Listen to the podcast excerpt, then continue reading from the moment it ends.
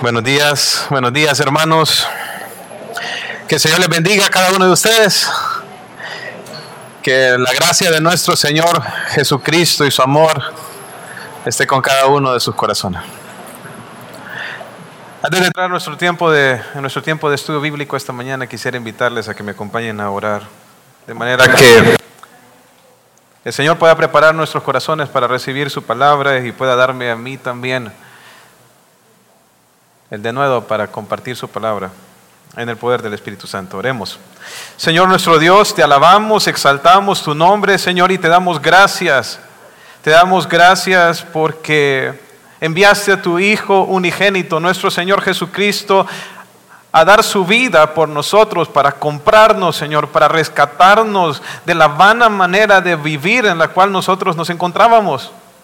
Gracias, Señor, porque Él nos rescató con el precio más alto que pueda existir. No hay nada en este universo, de hecho, que sea capaz de poder igualarse al precio que pagaste, Señor, para rescatarnos, que fue la sangre preciosa de nuestro Señor Jesucristo. Y el día de hoy que vamos a sumergirnos en esa verdad, a meditar en el, en el alto costo de nuestra redención, oro que tú ilumines nuestro entendimiento, que obres en nuestro corazón, que puedas, que puedas obrar en nosotros, Señor. Que podamos recibir tu palabra con humildad, que podamos tener claridad con respecto a lo que tú quieres decirnos. Y a este tu siervo, Señor, dale el de nuevo para hablar como debe de hablar. Dependo, Señor, completamente de ti. Soy incapaz en mis propias fuerzas de poder comunicar efectivamente tu mensaje. Necesito tu gracia, Señor.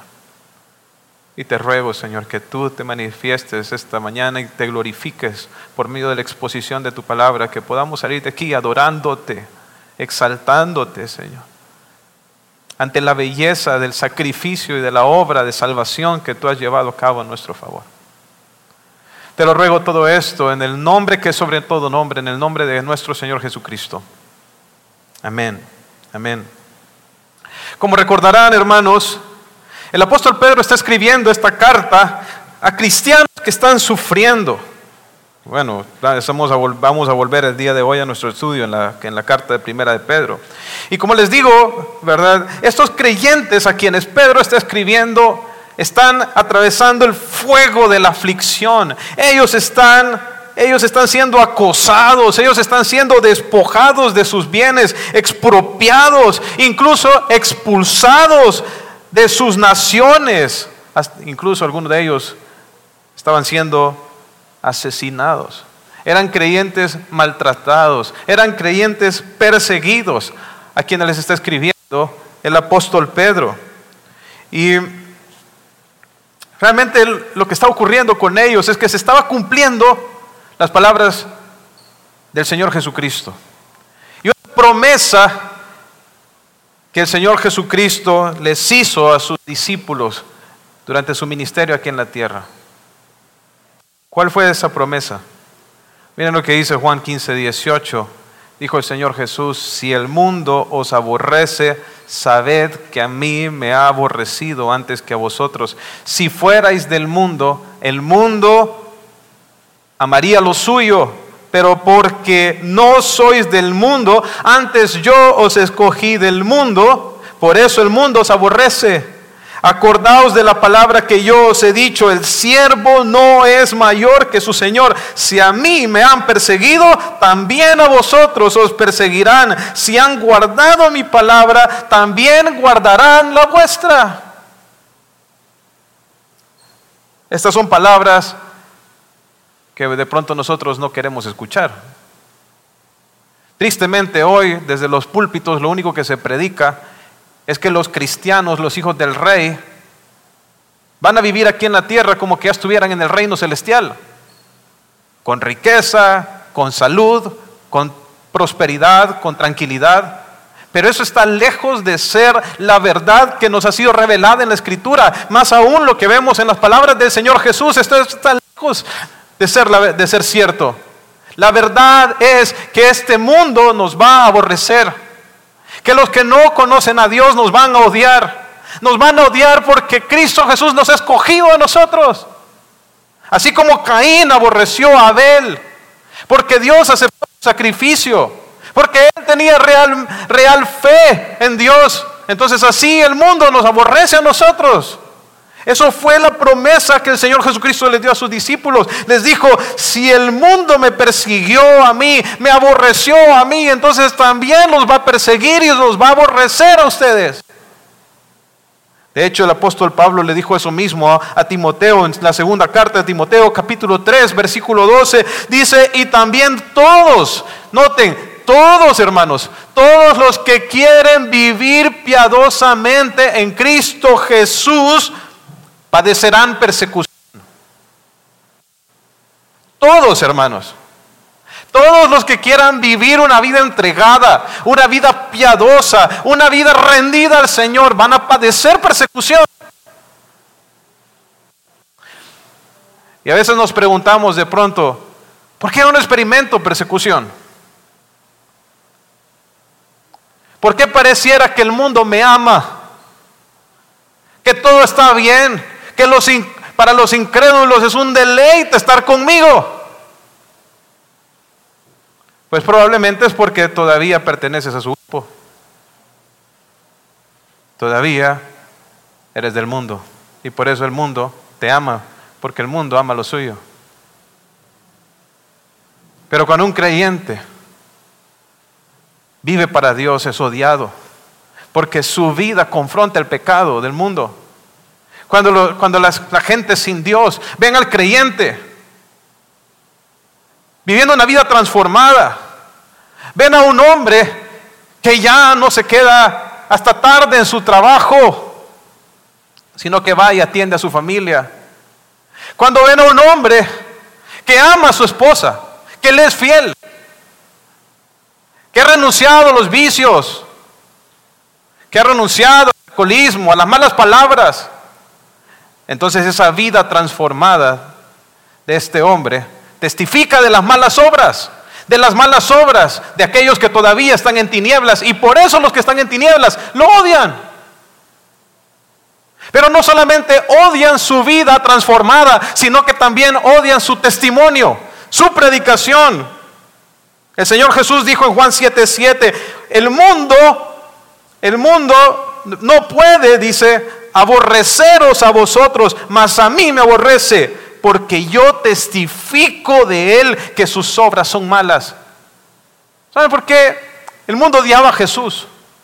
No solamente porque él vivía una vida perfecta, completamente consagrada al Señor, sino también por su testimonio, por sus palabras, porque el Señor Jesucristo testificaba a los hombres que sus obras son malas. Y si hay algo que el hombre aborrece, es que le digan que está equivocado.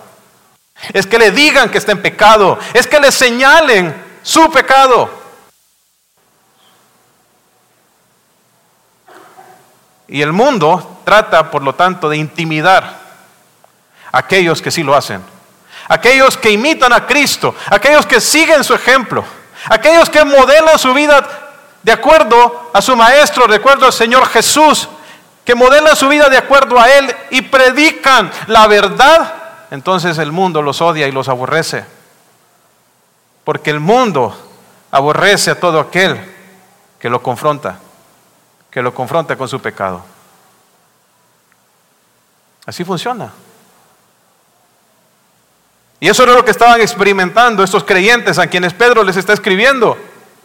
Estaban siendo acosados, estaban siendo perseguidos por su fe en el Señor Jesucristo, por su amor por Él, por vivir para Él. Y Pedro escribe esta carta con el propósito de alentar a estos creyentes, de animarlos a perseverar en su fe, a perseverar en la obediencia. Sigan adelante. ¿Y de qué manera hace esto el apóstol Pedro bajo la inspiración del Espíritu Santo? Pues primeramente, como vimos, ayudando a que los creyentes pongan la mirada en los cielos. Él los conduce a que quiten la mirada de las cosas de esta vida y que la pongan en la herencia que les está esperando, eh, que les está esperando en los cielos. esa herencia que nos traerá el Señor Jesucristo cuando Él se manifieste.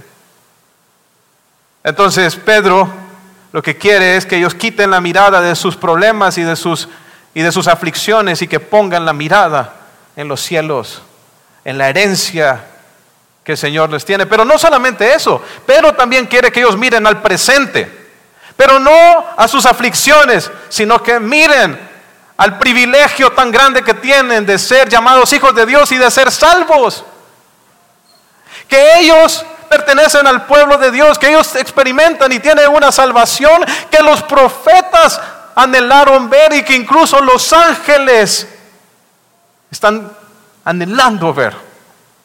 Pero no solamente el apóstol Pedro anima a los creyentes, ayudándoles a ver el futuro, ayudándoles a ver el privilegio de su salvación, sino también a ver el pasado, a ver el pasado de lo que Jesucristo ya hizo por ellos, el precio que Dios pagó para salvarlos.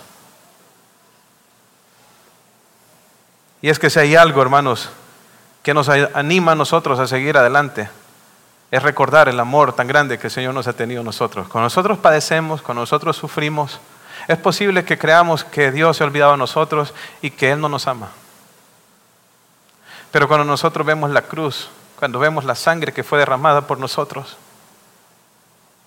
entonces eso nos recuerda que el Señor nos ama y que los sufrimientos y las aflicciones tienen un propósito de Dios para nuestra vida aquí en la tierra. Y vamos a, dar un vistazo entonces eh, esta mañana, hermanos, al alto costo con que Dios nos salvó a nosotros. Y quiero invitarles a abrir sus Biblias e ir a Primera de Pedro, capítulo 1, versículo 17. Primera de Pedro, capítulo 1, versículo 17. Dice así. Y si invocáis por Padre a aquel que sin acepción de personas juzga según la obra de cada uno, conducíos en temor todo el tiempo de vuestra peregrinación sabiendo que fuisteis rescatados de vuestra vana manera de vivir, la cual recibiste de vuestros padres, no con cosas corruptibles como oro o plata, sino con la sangre preciosa de Cristo, como de un cordero sin mancha y sin contaminación, ya destinado desde antes de la fundación del mundo, pero manifestado en los postreros tiempos por amor de vosotros y mediante el cual creéis en Dios, quien le resucitó de los muertos y le ha dado gloria para que vuestra fe y esperanza sean en Dios. Si recordarán, hermanos, la última vez que estuvimos en Primera de Pedro, vimos una serie de instrucciones respecto a cómo debemos de vivir los creyentes en este mundo mientras atravesamos todas las tribulaciones y las aflicciones y las persecuciones. Vimos que que en tanto que esperamos la manifestación de nuestro Señor Jesucristo, debemos poner toda nuestra esperanza en nuestro encuentro con Él. Recuerden lo que el pastor Luis nos estuvo enseñando acerca de esos verbos controladores, ¿verdad? Mirábamos de que necesitamos poner toda nuestra esperanza en la gracia que nos va a ser dada cuando Jesucristo se manifieste. Pero también mirábamos que debemos de santificarnos, que mientras esperamos la venida de nuestro Señor, debemos de vivir una vida santa. Recuerdan ese texto, de pronto es un buen texto que todos nosotros debemos de tener de memoria, donde el Señor dijo, sed santos. ¿Por qué? Yo soy santo. ¿Cómo viven aquellas personas que tienen la esperanza puesta en la gloria? Se purifican a sí mismos, se santifican. Ahora, pero hay una tercera instrucción más en ese pasaje. Y la encontramos en el versículo 17, que es el que acabamos de leer hace un momento. La instrucción es que debemos de conducirnos en temor todo el tiempo de nuestra peregrinación. O sea, mientras nosotros esperamos y atravesamos las aflicciones, las dificultades y las persecuciones en este mundo, debemos hacer tres cosas. Nosotros debemos esperar completamente en la gracia que va a ser revelada en el futuro, debemos de vivir una vida santa, debemos santificarnos y tercero, debemos de conducirnos en el temor del el Señor. en el temor del Señor. Ahora, ¿qué, ¿a qué se refiere este temor? Pues ciertamente no es el temor, no es el temor que algunas personas que no conocen a Dios tienen, que es el miedo, el miedo al castigo inminente que va a venir sobre él por causa de su pecado. Es el mismo temor que sentía que sentía Adán, no es así, cuando él cayó en el huerto, entonces empezó a esconder de Dios. Tenía temor, tenía miedo. Pero es porque sabía que había pecado y de encontrarse con Dios experimentaría todo el furor y la ira de haber desobedecido al Dios santo y justo y perfecto. Esa es la razón, ese temor, es la razón por la cual los incrédulos no se quieren morir. Cantábamos hace, hace poco en la canción nueva de Cristo, nuestra gloria. ¿Qué decía esa canción, hermanos? Dice, sí, si morimos, si se termina esta vida. Entonces a nosotros, ¿qué nos, ¿qué nos hace el Señor? Nos hace un favor. ¿Por qué? Porque nos lleva al hogar. Pero ¿por qué los incrédulos viven con ese gran temor a la muerte? Porque ellos en su interior saben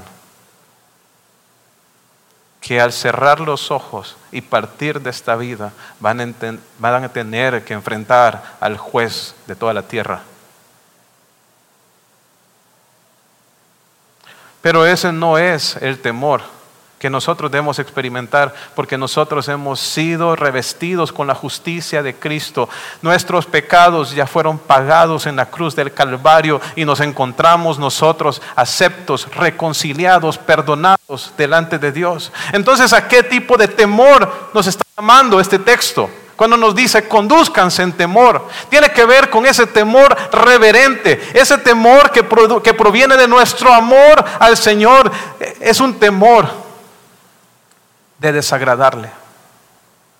Yo no quiero ofenderle. Es lo que me produce conocer al Señor. Nuevamente está relacionado con lo, vimos, lo que vimos la semana pasada.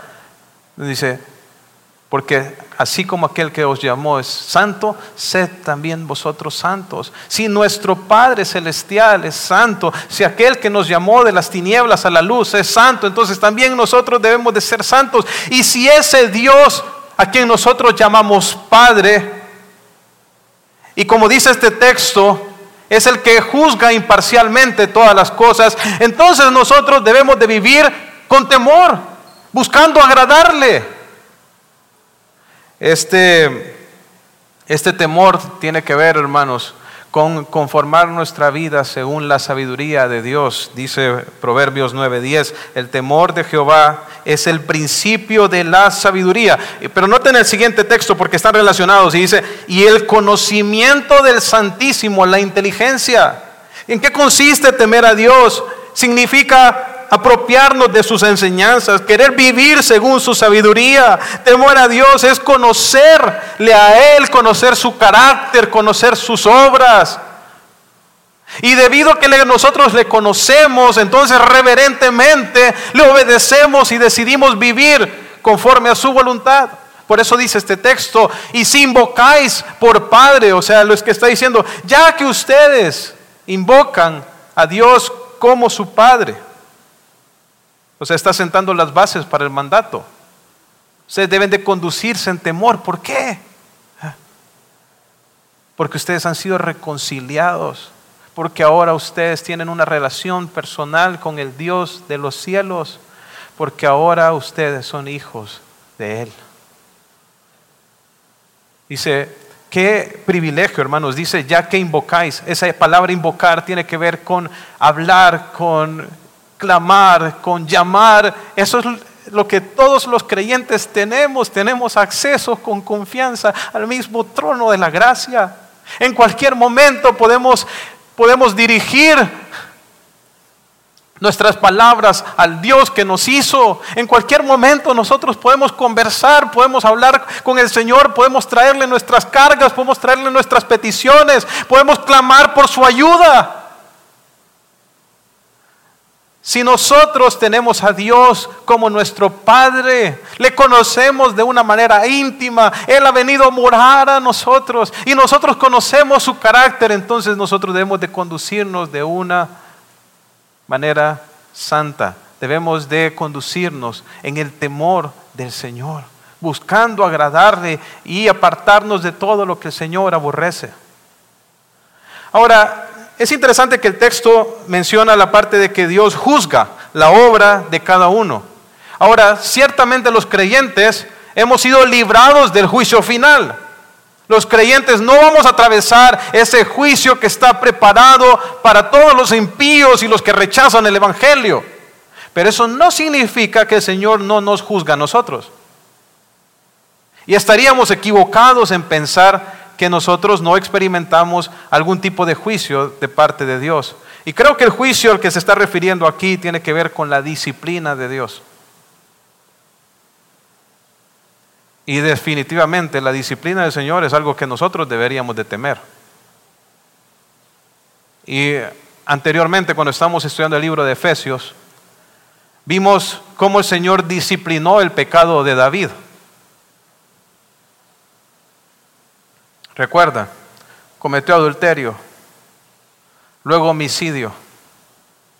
Y es interesante que cuando David fue confrontado por el profeta Natán con una parábola, David dijo, el que hizo tal mal debe de recibir cuatro tantos.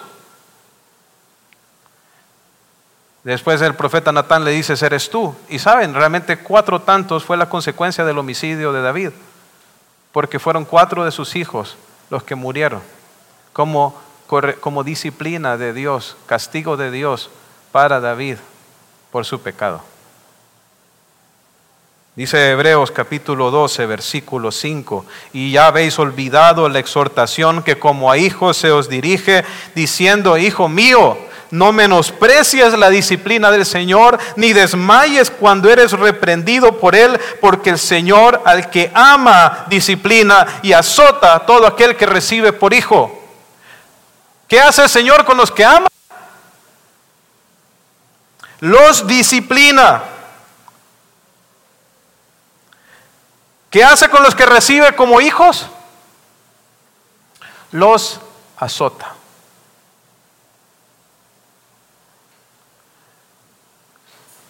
Hermano, y ah, yo no sé, eh, voy a hablarle a los que tienen hijos acá, ¿verdad?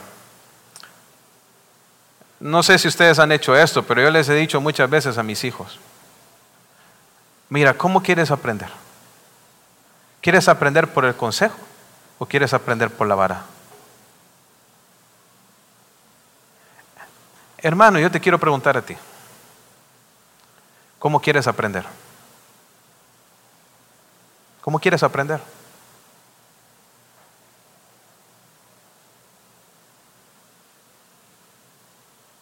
¿Quieres aprender por el consejo que amorosamente te da el Señor a través de su palabra?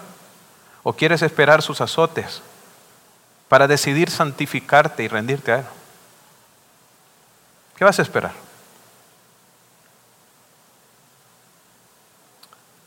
Debemos de conducirnos en temor al Señor.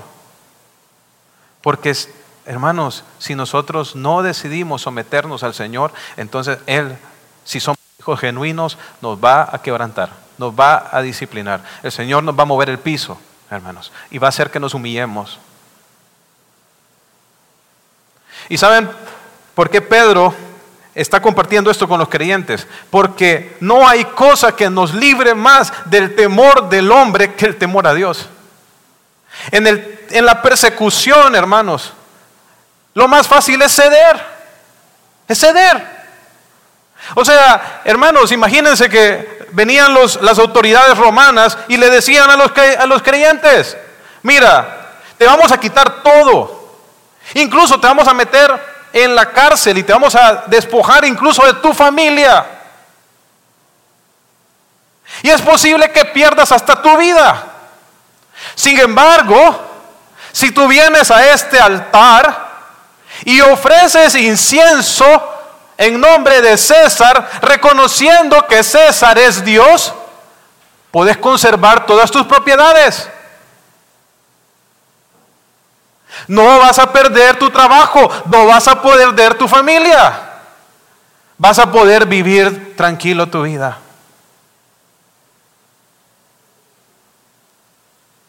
Pueden verlo, hermanos. En la persecución, la mayor tentación siempre es a comprometer la santidad.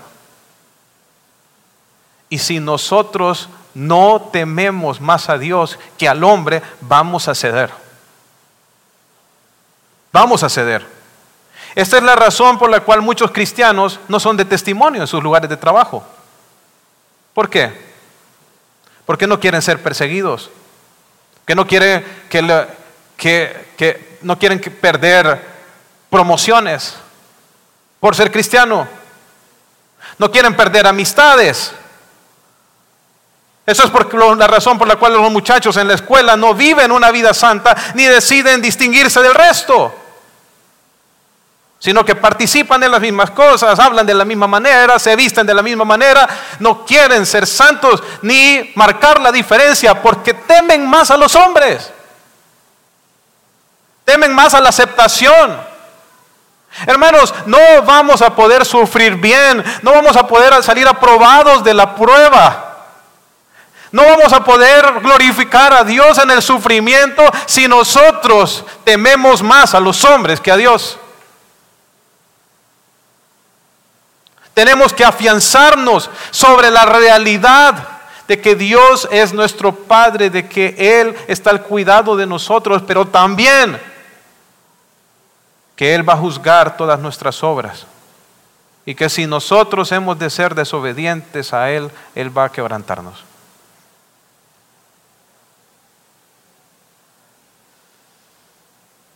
Y por lo tanto, hermanos, nosotros deberíamos de vivir entonces aquí en esta tierra, aún en medio de las dificultades, de una manera diferente como personas cambiadas, que han sido transformadas por el poder de Dios. Miren lo que dice, conduzcanse en temor todo el tiempo de su peregrinación. ¿Qué está diciendo Pedro ahí? Ustedes son peregrinos, son extranjeros, esta no es su tierra, este no es su lugar permanente de estadía. Y yo te pregunto, hermano, ¿dónde está tu esperanza? ¿De qué es lo que anhelas? ¿Qué es lo que persigues? ¿Cuáles son tus ambiciones? ¿Cuáles son tus aspiraciones? Tu mayor aspiración es poder ver al Señor Jesucristo en toda su gloria. O todos, todos tus anhelos, tu esperanza está completamente en las cosas de esta vida, en lo terrenal.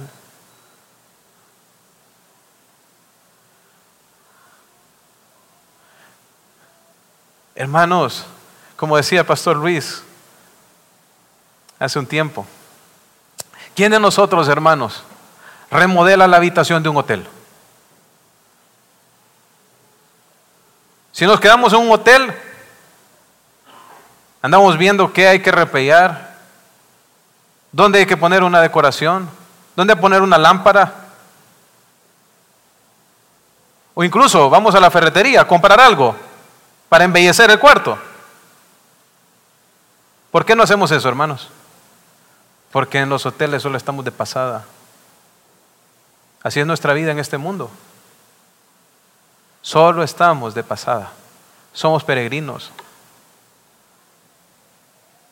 Ahora bien, esta es la manera que debemos de vivir. Debemos de poner toda nuestra esperanza, toda nuestra esperanza en la gracia que nos va a ser manifestada o revelada cuando Cristo venga. Necesitamos vivir en santidad, necesitamos conducirnos en el temor de Dios.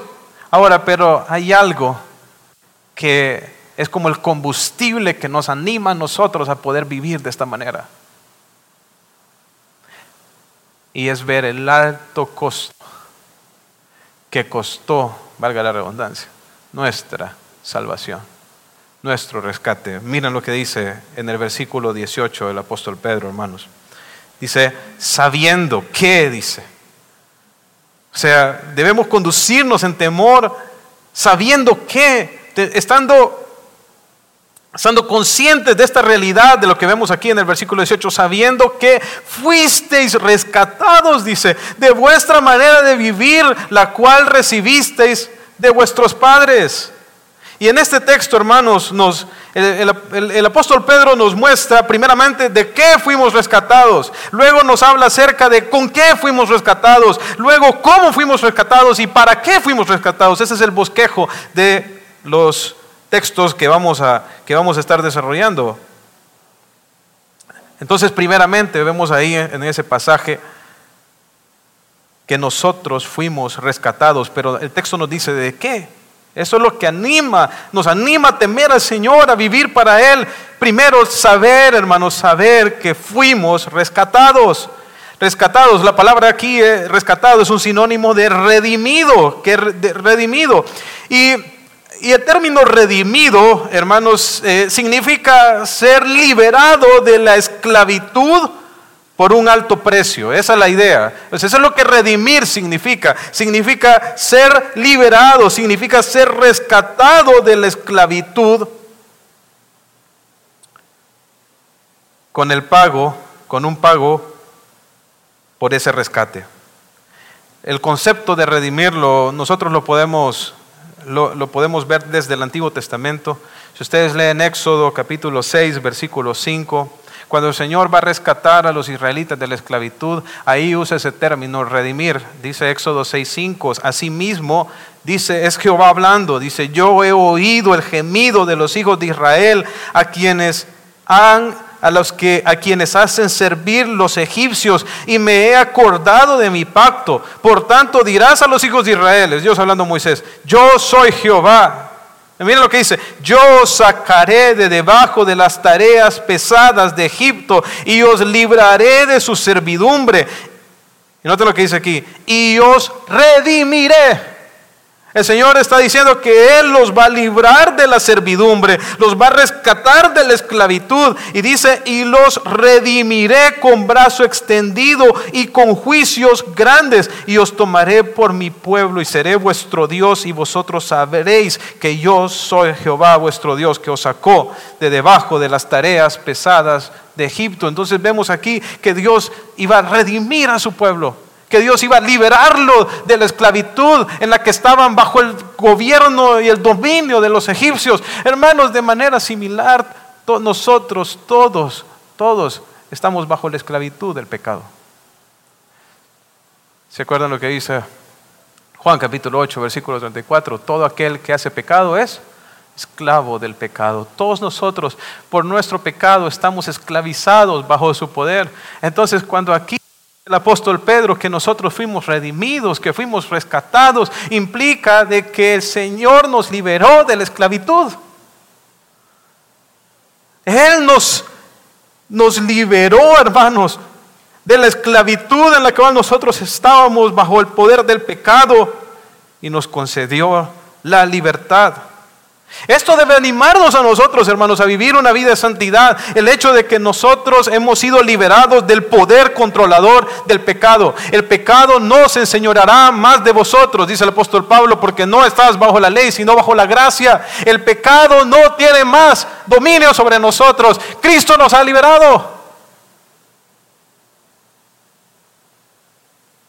No tenemos por qué retornar a la vida pasada. No tenemos por qué ceder ante nuestros perseguidores y hasta los que se oponen al Evangelio. Podemos vivir una, una vida diferente. Fuimos rescatados. Fuimos rescatados y noten cómo, cómo describe el apóstol Pedro aquí a nuestra vida de pecado. Cuando estábamos sin Cristo, dice, fuimos rescatados de nuestra vana, dice, manera de vivir. Así es como el Señor llama o describe nuestra vida pasada, lo describe como una vana vida. ¿Qué significa esa palabra vano? Vano significa inútil, significa vacío, significa sin sentido, literalmente que no sirve para nada. ¿Sabes cómo mira Dios la vida de toda persona que está sin Cristo? Así, como una vida inútil. Si estás aquí en este lugar, el día de hoy y aún no te has entregado a Cristo, así es como mira Dios tu vida. Todos tus esfuerzos, tu trabajo, tus ambiciones son inútiles, completamente vacíos, completamente vanos, completamente inservibles. ¿Saben por qué, hermanos? Porque una vida que no es vivida para la gloria de Dios es una vida inútil. Es una vida desperdiciada. De hecho, no sé si ustedes están familiarizados con la palabra que el Señor Jesús utilizó para describir al infierno. ¿Saben cuál es esa palabra? La palabra es Geena. ¿Y saben qué era Geena? Era el basurero municipal. Jesús habló acerca de un Geena eterno, que es el lugar que llamamos el infierno. ¿Saben qué es el infierno? Es el basurero para las almas inútiles.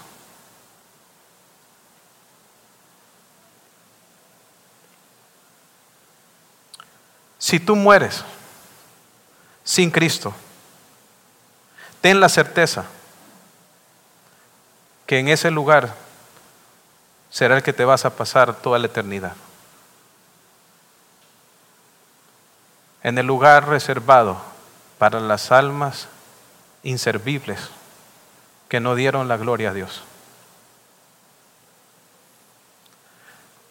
¿Cómo puedes salir de ese estado?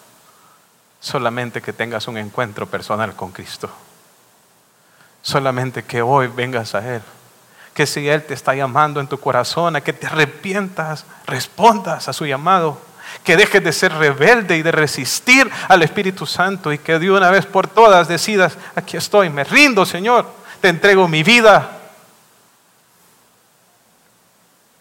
Porque el Señor es quien nos rescata, hermanos, de nuestra vana manera de vivir. Y noten que dice, que recibisteis de quién? De vuestros padres. De vuestros padres. Y es que miren, hermanos, si nosotros, si nosotros eh, no crecimos en un hogar cristiano donde nuestros padres nos inculcaron las verdades del Evangelio y nos guiaron a vivir para Dios, lo que nosotros recibimos en nuestro hogar fue una tradición condenatoria. Fue una tradición, una tradición condenatoria. O sea, mucha gente hoy en día, hermanos, anda en búsqueda del dinero, ¿verdad? Las riquezas, ese, es su, estilo de vida. Eso es lo que busca todos los días. O buscan estatus social, buscan educación, buscan influencia, buscan las cosas de este mundo. ¿Y por qué? Porque eso fue lo que le enseñaron sus padres. Muchos siguen la religión de sus padres, aunque sea falsa. ¿Cuántos están en X o Y religión? Por tradición. Aunque claramente esa religión no los lleva sino a otro lugar que el infierno. Por tradición. Solo Cristo es quien cambia y transforma una familia para apuntarla a un lugar diferente. Pero Pedro le está hablando aquí a una generación de creyentes que recientemente habían salido del mundo que sus padres los habían criado en la filosofía humana, en la cultura grecorromana.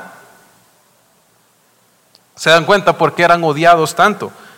Y es que particularmente en esta sociedad, hermanos, las personas tenían en mucha alta estima las tradiciones familiares, al punto que consideraban como un traidor a una persona que las contradijera. Entonces se pueden imaginar a estos creyentes entregándose a Cristo, quemando los ídolos, desechando la hechicería, desechando la borrachera, la inmoralidad que se llevaba a cabo en los templos donde se ofrecían los sacrificios a los dioses, a los ídolos. Y de repente ahora ellos se reúnen, adoran a Cristo, viven conforme a su ley.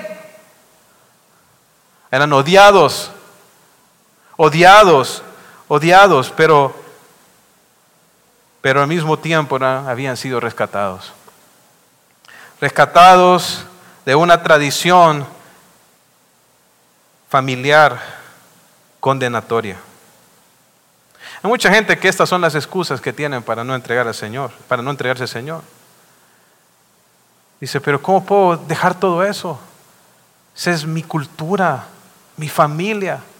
Mira, el Señor Jesús dijo lo siguiente, no, no penséis que yo he venido a traer paz en la tierra. No he venido a traer paz y no espada, porque he venido a poner en disensión al hombre contra su padre y a la hija contra su madre y a la nuera contra su suegra, y los enemigos del hombre serán los de su casa. El que ama a padre o madre más que a mí no es digno de mí, y el que ama a hijo o a hija más que a mí no es digno de mí, y el que no toma su cruz y sigue en pos de mí no es digno de mí.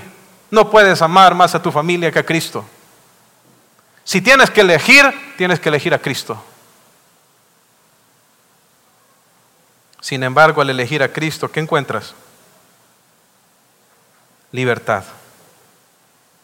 Dice que fuimos rescatados de nuestra manera de vivir y en la final del versículo 18 nos dice con qué. Ahora, Pedro primero nos habla de la parte negativa y luego del aspecto positivo. Primero nos dice con qué no fuimos comprados. Dice que no fuimos comprados, perdón, lo siento. Dice que no fuimos comprados, dice, con oro o con plata, con oro o con plata, sino, hace el contraste, con la sangre preciosa de Cristo. Y, hermanos, eh, el oro y la plata, hermanos, eran, eran los, los elementos de mayor valor en esa época. Bueno, incluso hoy en día son valiosos. Ahorita que, que hay temores de inflación, que hay el temor de que la economía global va a entrar en, recesión, lo que se ha disparado es el precio del oro. Hoy, la mayoría del oro está en las bóvedas es así, de los bancos centrales de los países, como una reserva. En ese tiempo los esclavos eran comprados con oro o eran comprados con plata. Pedro está aquí mostrando los dos elementos que eran de mayor, de mayor valor en esa sociedad. ¿Cuál era el mayor, lo, que, lo que valía más? Era el oro y la plata. Y, y aquí nos está diciendo que lo más valioso de este mundo no fue aquello con lo que Dios nos compró. Porque, como dice Pedro mismo, hermanos, ninguna cosa de esta vida tiene valor eterno. No hay nada, nada, ningún precio en este mundo con que se pueda comprar el alma o la salvación de una persona. Mira lo que dice Salmo 49, 7. Nadie, es ese Señor hablando, Salmo 49, 7. Nadie puede en manera alguna redimir a su hermano, ni dar a Dios rescate por él, porque la redención de su alma es muy costosa y debe abandonar el intento para siempre. Escuchen lo que Dios dice. Dios dice que nadie debe ni siquiera intentar redimir a su hermano o dar un rescate por él porque el alma de esa persona es demasiado costosa. Es porque no hay nada en esta tierra que sea capaz de redimir un alma. Solo hay una cosa que puede. Y no es de aquí, viene de arriba. La sangre preciosa del unigénito Hijo de Dios. Eso es lo único que puede. Lo único que puede redimir un alma perdida, una persona viviendo en una vana manera de vivir, esclavizada por su pecado, es la sangre preciosa de Cristo. Lo más valioso en este mundo no tiene ningún valor eterno y es incapaz de redimir y rescatar la vida o el alma de una persona. Por eso dice Pedro, no con cosas corruptibles como el oro plata. ¿Por qué? Porque el oro y la plata, hermanos, están destinados a perecer junto con todo en este mundo. Los elementos serán desechos. Sin embargo, la vida preciosa del Señor Jesucristo hermanos, esa sí nos concede la vida eterna. Y dice aquí, sino con la sangre preciosa de Cristo. ¿Y a qué se refiere esto de la sangre preciosa de Cristo? Levítico capítulo 17, versículo 14 dice, porque la vida de toda carne está en su sangre. Entonces cuando la escritura hace referencia a la sangre de Jesucristo, está hablando acerca de su vida misma. Cuando dice aquí que Él nos compró con su sangre, está hablando que Él nos compró con su propia vida. Él derramó su vida hasta la muerte en la cruz del Calvario. Ese fue el pago que Dios ofreció para salvarnos y para rescatarnos a nosotros.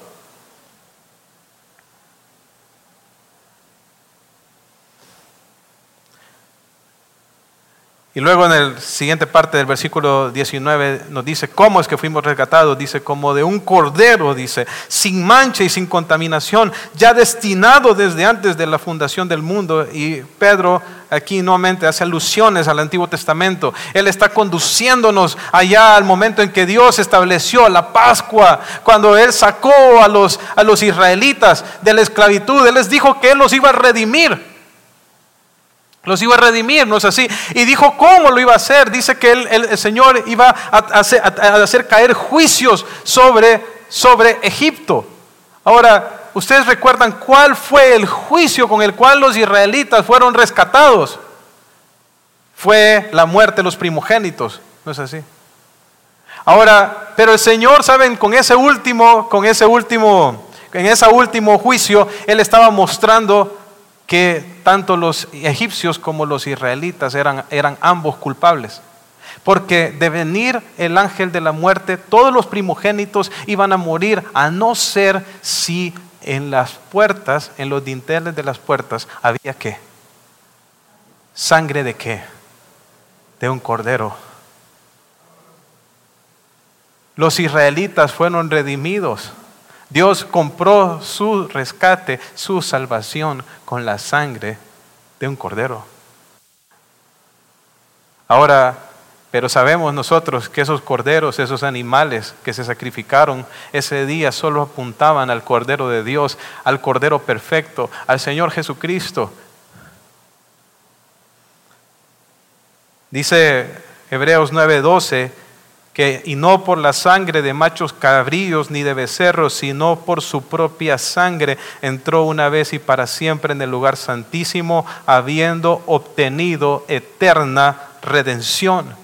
Esto es lo que Jesús obtuvo con su sacrificio, eterna redención. Eterna redención, dice Hechos 20, 28. Por tanto, mirad por vosotros mismos. Es Pablo hablando a los pastores de Éfeso y le dice, y por todo el rebaño en el que el Espíritu Santo os ha puesto por obispos para apacentar la iglesia del Señor, note lo que dice, la cual Él ganó con su propia sangre. ¿Cómo nos compró el Señor?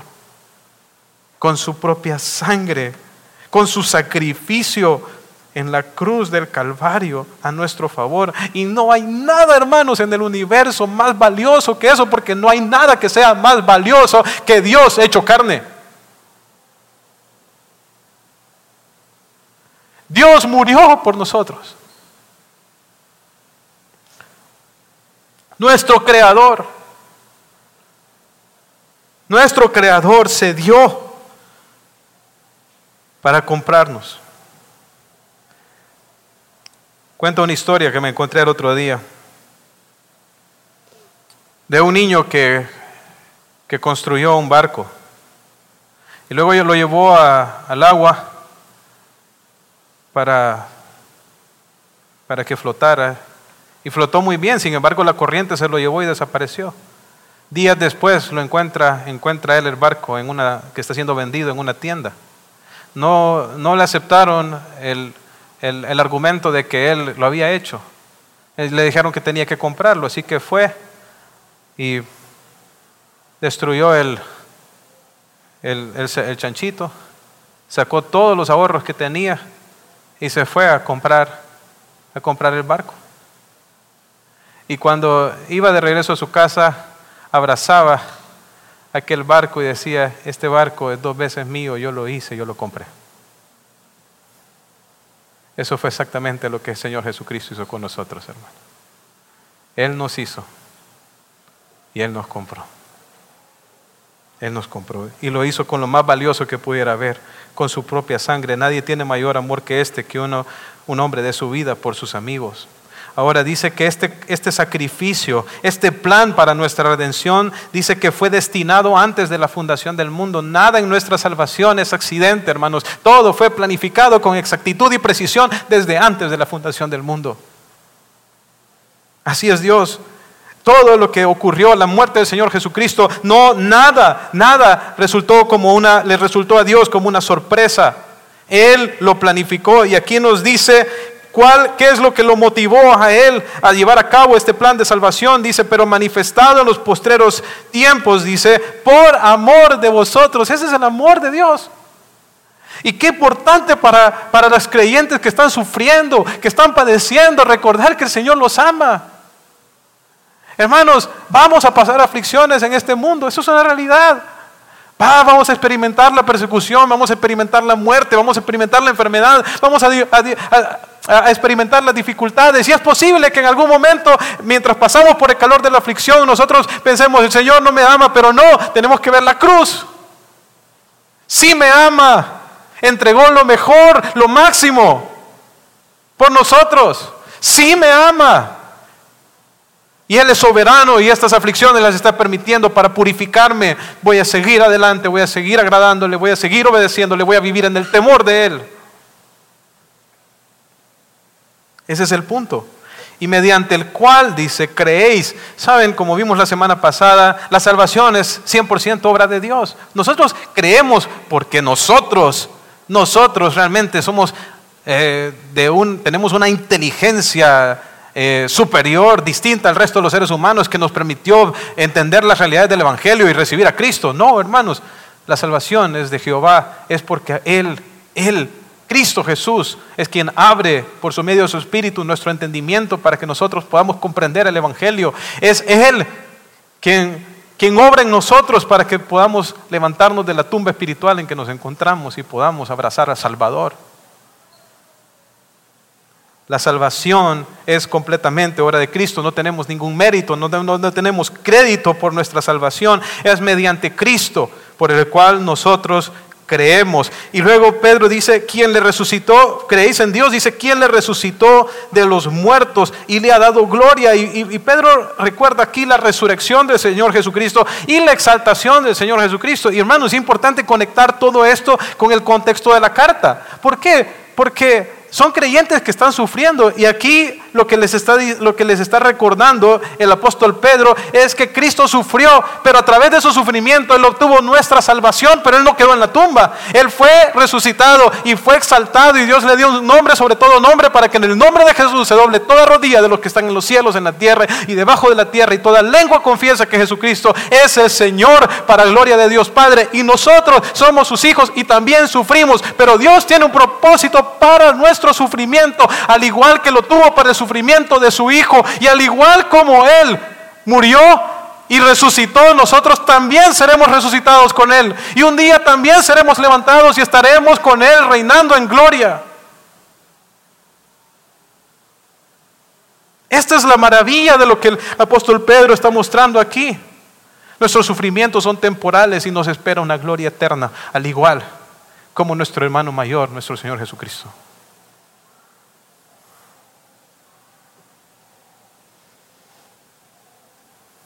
Ahora noten al final del versículo 21 dice el propósito, por el cual el Señor llevó a cabo esta obra de salvación de, la manera en que lo hizo. Dice, para que vuestra fe y esperanza sean en Dios. La palabra fe es un sinónimo de confianza. Hermanos, ¿saben si hay algo que Dios aborrece? Que Dios detesta es que no confiemos en Él. Que no confiemos en Él. ¿Saben cuando Satanás tentó a Eva en el huerto del Edén? Lo que Satanás estaba tratando de hacer es quebrantar la confianza de Eva en Dios. Porque Dios le dijo a Eva, que no comiera, porque el día que de él comiera de ese árbol ciertamente moriría. Y Satanás le dijo, no es así, no vas a morir. Dios sabe que cuando tú comas de ese, de ese, de ese árbol, tus ojos van a ser abiertos. No puedes confiar en Dios. Ese fue el mensaje. No puedes confiar en Dios. Y ella no confió en Dios. Pero Cristo ahora en el final de los tiempos fue crucificado por nosotros y fue resucitado de entre los muertos y está ahí la tumba vacía como un testimonio para nosotros que pongamos toda nuestra confianza y nuestra esperanza en Dios porque Él es digno de confianza, porque Él cumple sus promesas. Él prometió al Salvador, lo cumplió, Él prometió volver a venir y va y lo va a hacer. Prometió que Él iba a cenar con nosotros en su reino y Él lo va a cumplir. Por lo tanto, nosotros, ¿qué debemos hacer, hermanos? Poner toda nuestra confianza y toda nuestra esperanza en Dios, que no miente. Hermanos, pongamos toda nuestra esperanza en la gloria que va a ser revelada. Vivamos una vida santa, vivamos en, en el temor del Señor. Y si aún no te has entregado a Cristo Jesús, ¿qué esperas? Ríndete hoy. Ven a Cristo Jesús. El que a mí viene, dijo el Señor, no le echo fuera. Vamos a orar. Señor, Padre Celestial, te doy gracias por tu preciosa palabra, Señor. Gracias por el sacrificio de nuestro Señor Jesucristo ofrecido una vez y para siempre por nosotros. Gracias porque porque su sangre, Señor, fue derramada para nuestro perdón y nuestra redención. Te alabamos, Señor. Ayúdanos.